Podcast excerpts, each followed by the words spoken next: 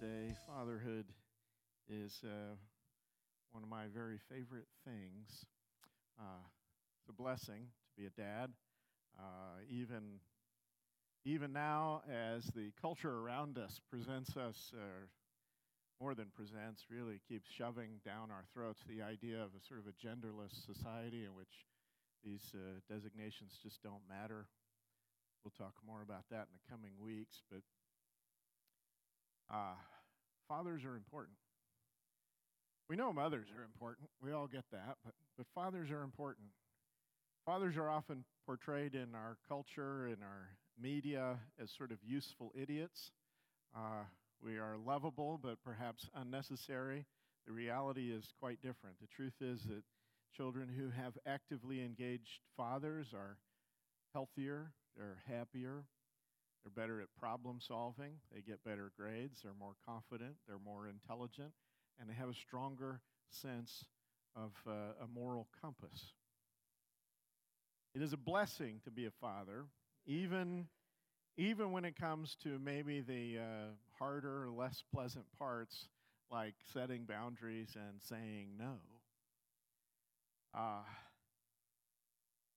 I guess you know, there's a part of us that thinks because we love our kids, we'd like to just give them whatever they want. The reality is, the only way to be a loving dad is sometimes to lay down the law and say no, to set those limits, because our children need them. Uh, love requires that we define moral character and that we expect moral character. And so our Father, our, fa- our Heavenly Father who loves us, defines morality for us and then has an expectation that we will pursue that morality, that we will be moral people. And so our loving Father defines and judges sin. Now, I know we're, we're not accustomed to having those, both of those ideas in the same sentence, right? You love me and you judge me. Well, here's the reality the only way that God can be our loving Father is if He holds us accountable to His righteousness. Today, we come into, uh, in our, uh, as we're working through Colossians, we come into this passage where Paul offers us one of his rather ubiquitous uh, no no lists. Paul is, uh, they, they're sort of strewn throughout Paul's letters are these lists of sins that Paul says, you want to avoid this stuff. We, uh, as we uh, approach this roster of sins, we, we have to deal with what it is that we think about sin, how we think the the Bible is describing sin to us and what it is that Paul's getting at. And so, just for review purposes, let's go back and look at the passage that we read last week from Colossians 3, starting at the beginning of the chapter. He says, Since then you have been raised with Christ, set your hearts on things above, where Christ is, seated at the right hand of God. Set your minds on things above, not on earthly things, for you died, and your life is now hidden with Christ in God. When Christ, who is your life, appears, then you will appear with him in glory. Then Paul brings us to this list. So, starting uh, in verse 5, he says, Put to death, therefore, whatever belongs to your earthly nature sexual immorality, impurity, lust, evil desires, and greed, which is idolatry. Because of these, the wrath of God is coming. You used to walk in these ways in the life you once lived, but now you must also rid yourself of all such things as these anger, rage, malice, slander, and filthy language from your lips. Now, in the address of sin, when Paul is talking about sin, one of the things I think we can all acknowledge is that he is not subtle. Paul is a great apologist, a great orator, a great uh, theologian, a great defender of the faith, maybe not the most tactful. He's not very subtle when it comes to these, this, this sin list, is he? He says, put this stuff to death. That's somewhat definitive. Put it to death. Be done with it. End it. Now, this raises, I think, what, what we can only describe as a couple of errors that sometimes Christian makes, but Christians make, but really this is about our society as a whole. We make some errors in our understanding of what it is that the Bible and Christianity teaches about this business of sin. The first error is that there's a tendency for us to take all of the scriptures as if they are these lists of sins. Right? So these lists of sins are sort of strewn throughout Paul's letters. Some people, a great many people in our culture, take the Holy Scriptures as if they're just a list of no nos, a list of taboos, a list of prohibitions. And attached to those prohibitions is a judgment. And so, uh, the, the overriding message then of the Scriptures is that if you want to go to a good place when you die, you will avoid these things. The second is sort of the counter argument to that, which is that we can sort of disregard these sin lists that come up in Paul's letters because Jesus loves everyone. And because Jesus loves everyone, he just accepts everything. Jesus, uh, Jesus uh, will accept whatever brokenness we have and will leave us there. Leave us in that brokenness, and it's all going to be okay. We have this sort of accept Jesus into your heart, which I'm not sure what that means, uh, and all is going to be well. It's interesting that we have this language that's so passive. We accept Jesus much the same as uh, I accept the fact that I have to pay taxes. I don't have to like it. I don't, I don't have to love my government. I just accept the fact that I have to pay taxes. I accept that Jesus is who he says he is, and that takes care of it all. A lot of this ignores, uh, well, th- this ignores the whole of Scripture, but specifically ignores the logical progression through which Paul is leading us in this letter to the Colossians. So, if we take the first three quarters of Colossians, Paul has spent three quarters of his letter bringing us to this point, this main understanding that the supremacy of Christ is the foundational driving truth around which our lives are organized. That's what he wants us to get. That is the point that he has built, he has worked on, he has built the foundation for this, he has explained it to us, he has uh, expounded upon it. The supremacy of Christ is the foundational driving truth around which our lives are organized. That is the reality that we should want for ourselves. That my life is organized around the supremacy of Jesus Christ. That my home is organized around the supremacy of Jesus Christ. That my church is organized around the supremacy of Jesus Christ. That's what should be taught. That's what should be championed. That's what we should exemplify. That's what we should live out. And we want to be able to look at our lives and our homes and our churches and find evidence, or as Caleb talked to you a couple weeks ago, where is the fruit that says Jesus is supreme in these places? Paul says it because of who Christ is, because he is supreme in all things, and because of who we are in Christ, we should set our minds and our hearts on things above. Then, because we are dead to our old life, our new life is hidden in Christ. Therefore, as he reaches this passage for today, therefore, put to death anything that interferes with the supremacy of Christ.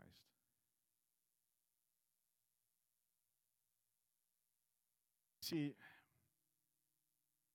One of the things that I think we often fail to understand because we have this sort of simplistic notion about sin. One of the things that we often fail to understand is that sin is not just an it's not just an arbitrary list of things that get on God's nerves. God didn't just come up with a list of rules to see, let's see how good these people are at following these rules. These sins exist because they are a challenge to the supremacy of God, the supremacy of Jesus Christ. And so sin is undermining that supremacy. The natural response to recognizing the supremacy of Jesus Christ is that we begin to put to death all of the things that don't fall under that supremacy. If deceptive philosophies have taken us captive, then we must end them. Now, last week when we were talking about deceptive philosophies, we talked specifically about the church and some of the deceptive philosophies that creep into the church. This morning, I want to talk about some deceptive philosophies that uh, are really pretty common within the whole culture. They may bleed over into the church from time to time, but these are really ideas that the whole culture around us has kind of adopted. And here they are. Deceptive philosophy number one Christian salvation is about following rules. The Christian salvation in our culture is generally presented to people as a form of moralism. You, you need to do good, and when you do good, you will be rewarded. And if you do bad, you will be punished. That is a very simplistic view of the Christian faith, but it is one which many people hold. It's an assumption that a great many people make. It's an oversimplification. Uh, it assumes that sin is just this arbitrary list of no nos and that we need to avoid all of those things. And if we are successful enough at avoiding those things, uh, we'll go to a good place when we die. We won't be punished in the next life. Of course, we all recognize that we're not perfect and that none of us are really all that excellent at avoiding all the no nos on the lists.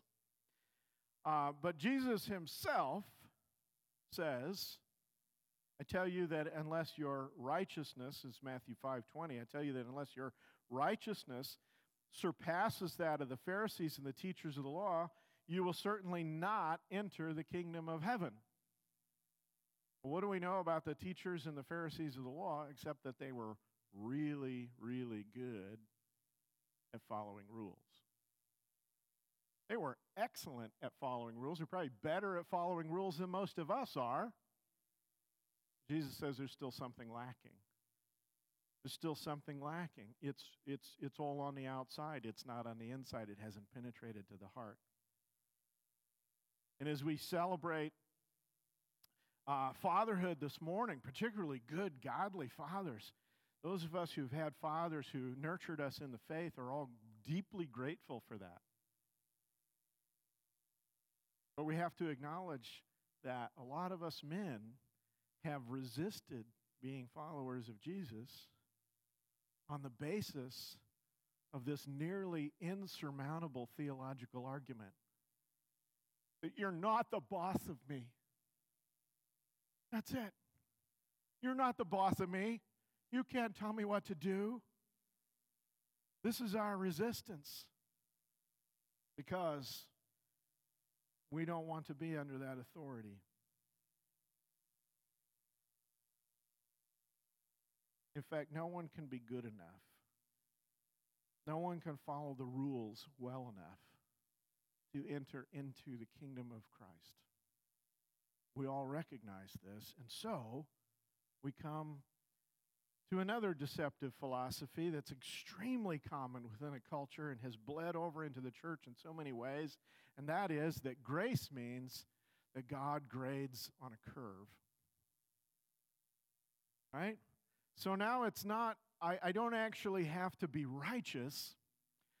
I just have to be more righteous than somebody else, more righteous on the whole than other people are. Kind of like the old joke about, you know, if you're being chased by a bear, you don't have to be faster than the bear, you just have to be faster than the guy you're running next to. We just have to be more righteous than the other people that we're running with, and then that's grace. Grace fixes it all. Never mind that Jesus says you need to be more righteous than the Pharisees. Never mind that Paul says, put to death the things of your earthly nature. The unconditional love of Jesus means he will unconditionally accept every broken thing in my life. Because, oh, and here's a big one. You've heard this from your friends, I guarantee you. If God loves me, then he wants me to be happy. If God loves me, He wants me to be happy. And what's twisted here is that we define what happiness would look like for us, and then we dictate to God what He will do in order for us to be happy. In spite of the moralism that defines the faith for many people in our society. There are some sins, there are some evils, there's some darkness that we never address because we think somehow that sin is tied to our happiness. And more to the point, in the culture as we have come to know it, there are some sins that we now champion as virtues because we have tied them to our personal happiness.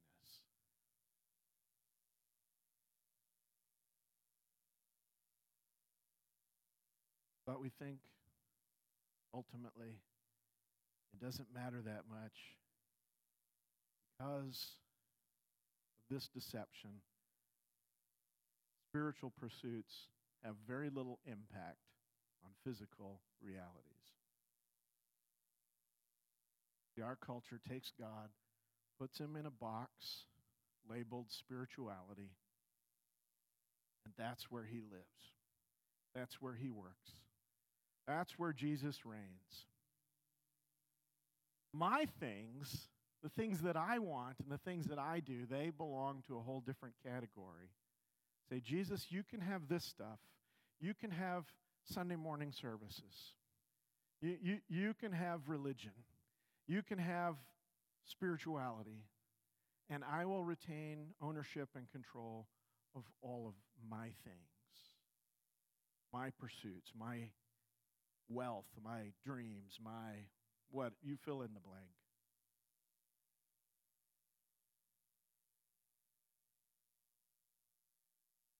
You have that friend, perhaps online, because there's something about the anonymity of uh, social media that brings this out. But do you have that friend who talks about their sexual escapades, who talks about their abusive use of substances, who goes on profanity laced tirades about things that they're upset about, and then puts up that post about trusting in Jesus.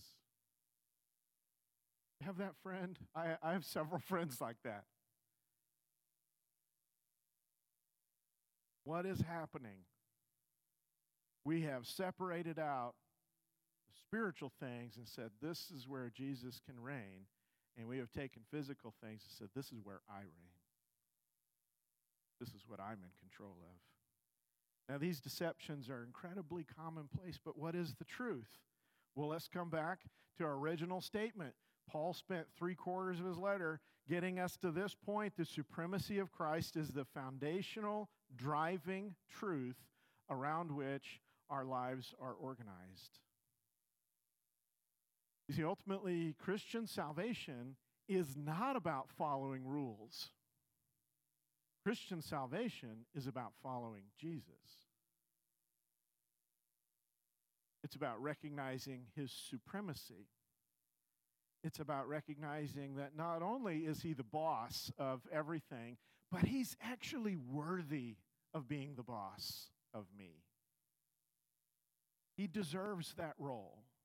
He is more righteous than I am. He is smarter than I am. He is wiser than I am. And because He loves me with this incredible love that I can barely comprehend, I know that whatever decision He makes for me will be better for me than the decision I would make for myself. And I know that He will not lie to me, He will not deceive me, He will not play me for a fool.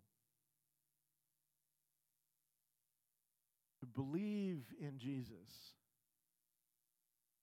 I said a couple of weeks ago, the operative question here is really what does it mean for us to believe in Jesus? To believe in Jesus is to take the follow, to make the decision that his supremacy matters and that I'm going to be his follower. To be deliberate about it, to do it on purpose. Grace means that he invites me to follow him in spite of myself. In spite of the, he's worthy, but I'm definitely not. Grace means that he invites me to follow him in spite of the fact that I don't deserve to be there. And it means that he continues to love me and accept me as I make this very awkward, very broken journey towards him. What it doesn't mean is that sin is no longer a problem for us to deal with.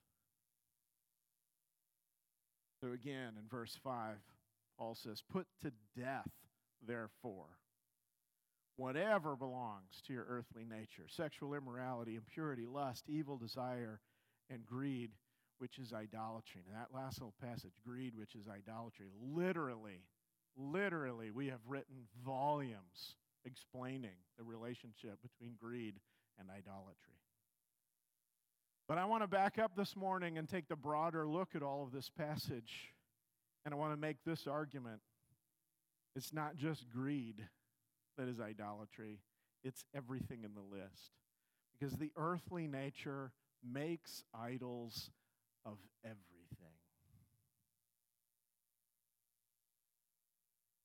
See, far from being an arbitrary list of God's pet peeves, the question here is one of supremacy. Where is God supreme? When we separate out physical things from spiritual things, we're essentially shrinking the realm of the supremacy of Christ. We're saying Christ can only be supreme in these things, and we will be supreme in everything else. Where is Christ supreme then? In heaven? Is he supreme at church? Or is he supreme everywhere over everything? Sin takes some category of our life and says this somehow exists outside of the supremacy of Jesus. This somehow doesn't belong to him. This somehow escapes his attention. And so sin continues to be a problem for us despite the fact that grace covers us in our sin, sin continues to be a problem for us because sin takes the mind and the heart captive, distracts us from the freedom and power that we have in Jesus Christ. And so to set the mind and heart, as Paul describes to us, is to dramatically shift our perspective.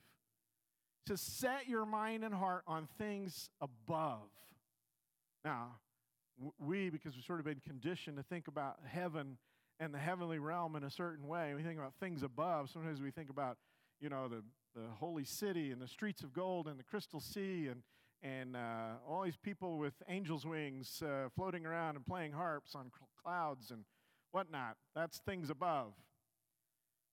That is not the operative definition of things above. The operative definition of the kingdom of God, it is the place where Jesus reigns supreme. And because it's the place where Jesus reigns supreme, it is higher. But it can exist right here.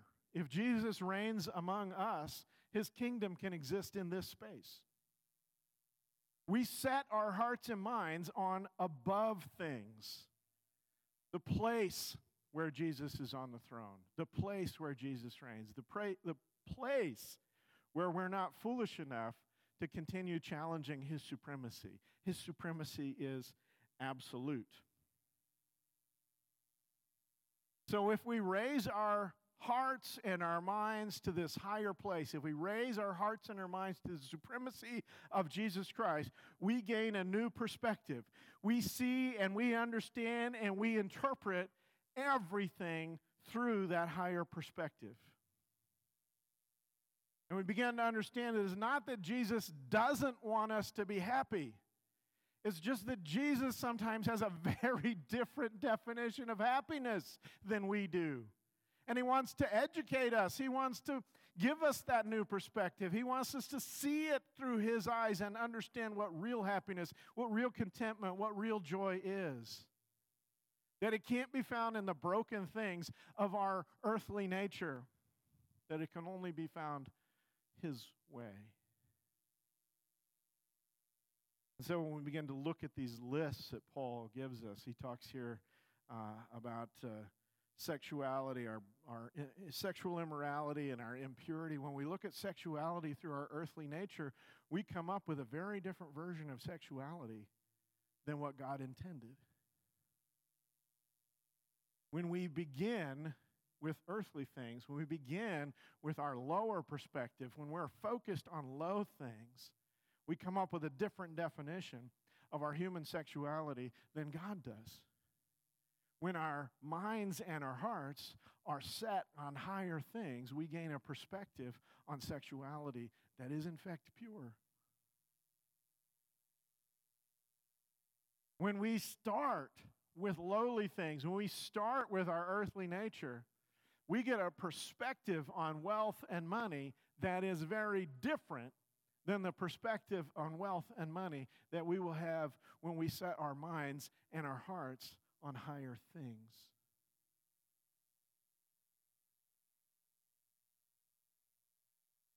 Sin results because we are interpreting God's creation through the creation, through our human minds, our human understanding. God is calling us, Christ is calling us to set our hearts and minds on things above and to begin to understand the creation through His eyes, not the other way around.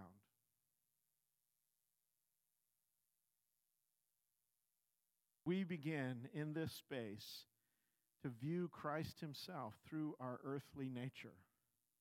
That's why so many people in our culture have a very superficial understanding of Christ. That's why. Have you heard this argument that the church needs to change its position on various moral issues because the culture has changed? I've heard a lot of Christians make that argument. We need to change our understanding of these moral issues because the culture around us has changed. What? We don't look at God's righteousness through the lens of earthly things. We look at earthly things through the lens of God's righteousness. He defines it, not us. In making my heart and my mind subject to the supremacy of Jesus, I begin to see. And one of the things that I will see is that there is no divide between the physical and the spiritual because absolutely everything is spiritual. Absolutely everything has spiritual ramifications. There is nothing in all of God's creation that does not reflect back on God. How we use it and how we understand it, it all comes back to our relationship with Jesus Christ. Therefore, Paul says, put to death anything and everything which draws your heart or your mind away from the supremacy of Jesus Christ. Oh, that's a tough discipline. Jesus says it this way in the Sermon on the Mount. He says, If your right eye offends you, pluck it out. Again, maybe not the most subtle message. I don't want any of you uh, in here this morning, or you people online, don't, don't go plucking your eyes out later today. I don't want you making the argument that that's what Doug told you to do. If Christ was being literal, he might have said both your eyes, right? Because it's not, a, not an instance when one of our eyes leads us astray. It's usually both of them. But he's making the point if there is any part, any part of yourself, any part of your body, any part of your family, any part of your church that is not responding to the authority, to the supremacy of Jesus Christ, deal with it now and deal with it mightily. Deal with it powerfully. Deal with it definitively. Leave no part of yourself entrapped by sin, by bad philosophy, or by bad religion. Because the only genuine life is one which recognizes no limitations on Christ's supremacy. That is a hard message. It's easy for me to be critical of the world for its relationship or lack of a relationship with Christ. But here, here's the hard reality I will never be done putting to death the limitations that I have put on the supremacy of Jesus, not in this lifetime. It is an ongoing, it is a constant effort, it is a, a constant resolve. And here is where we really discover the expansive, inexplicable nature of grace.